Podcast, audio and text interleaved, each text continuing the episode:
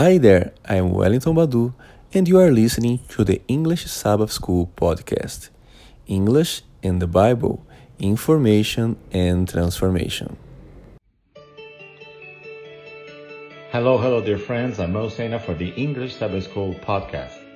Lesson 10 for Sunday, May 28th, or the 28th of May. Yes, that's all right. Today's title is a long one. Are you ready? The way that seems right in a man's eyes. Shall we pray? Heavenly Father, oh, we are so blinded by so many things. We cannot even trust our own hearts, our own instincts. So, Father, please guide us in your word. Send down your spirit. May we understand your message for us, and may we be blessed as we bless others. In Jesus' name, amen and amen. In the context of the last days, Jesus uttered a powerful warning. For false Christs and false prophets will rise and show signs and wonders to deceive, if possible, even the elect. Mark 13:22. Who are the elect? He later says, and he will send his angels with a great sound of a trumpet, and they will gather together his elect from the four winds, from one end of heaven to the other. Matthew 24, 31. So the question again, who are the elect? a little scary, isn't it? When the deception in the last days will be so great that even the faithful ones will be in danger of being deceived. Mercy, Father. So we're invited to do what, Mar- uh, Carmen? Oh, yes, you're right. Open our Bibles. What did you say, Yasmin? No, no, no. We've already uh, memorized the memory text for today. Open our Bibles. Revelation 12, verse 9. The question is, who is deceived by Satan? And how do we understand these words? So Revelation 12, verse 9. I'm going to be reading from the NIV, the New International Version, but please feel free to use any translation that you prefer. The great dragon was hurled down, that ancient serpent called the devil or Satan, who leads the whole world astray. He was hurled to the earth and his angels with him. Ooh, so the question is, who is deceived by Satan. Did you understand what it said there, Carmen? Yes, the whole world. Mercy, Father. Obviously, God is going to have some faithful people in the last days, as he has had all through the ages. However, the wording here shows just how widespread Satan's deception really is.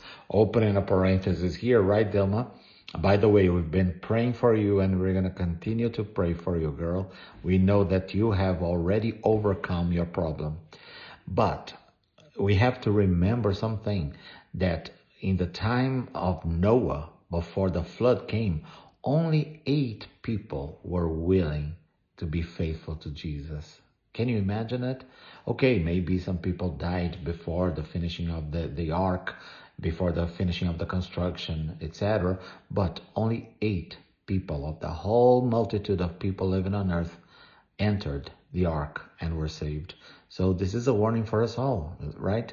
Let us not be overconfident that we cannot be deceived by the enemy. He is way smarter than we are. Our only safeguard is in the word of God.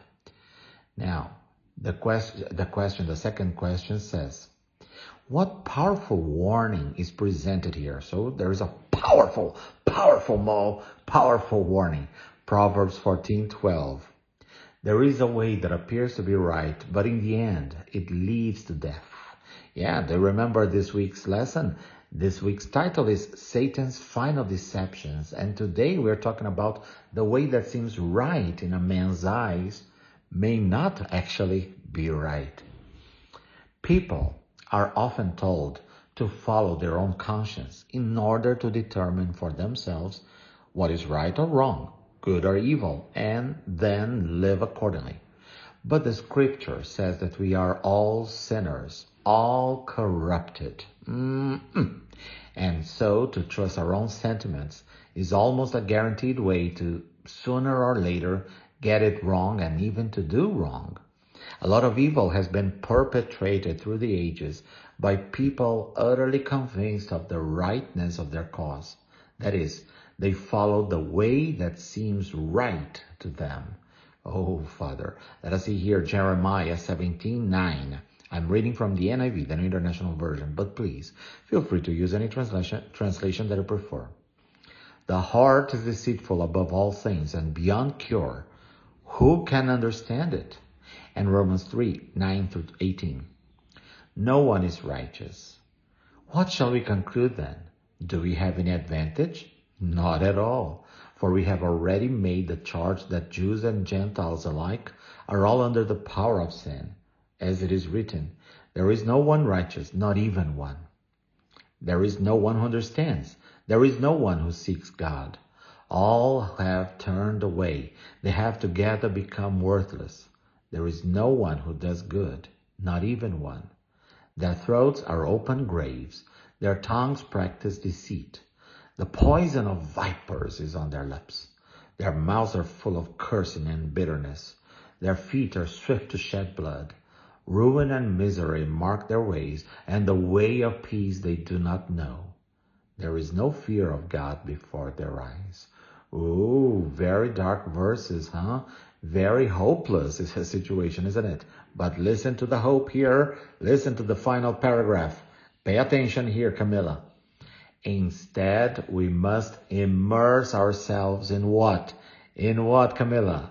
Very good. In the Word of God. And from His Word, as we surrender to the Holy Spirit, learn truth from error, right from wrong, good from evil. Left to our own devices, or even to our own senses, we can become easy prey to Satan's deceptions. Yes. Think through examples of people have acted based on what they themselves believed was right, or even what they believed was God's will, but have done evil things. What can we learn from these tragic events? Well, I have a clue here. If you believe that killing other people for what you believe is right is God's will, you probably are wrong, my friend. Okay. Bless. Do not curse. That's, that's it. Focus, Mo. Focus. Well, interesting lesson today. The way that seems right in a man's eyes, many times it is not actually right. Oh, Father, have mercy. Have mercy upon us. This is lesson 10 for Sunday, May 28th. For more information, please contact us on Facebook or Instagram, Believes UNASP. Tell your friends about our podcast available on any podcast platform. Pretty please rate us with five stars so that more people may discover us. And if you enjoy this podcast, tell your friends about it. Thank you, my friends, for listening, for sharing, and for praying with us and for us. May the Lord grant you a wonderful and joyful Sunday.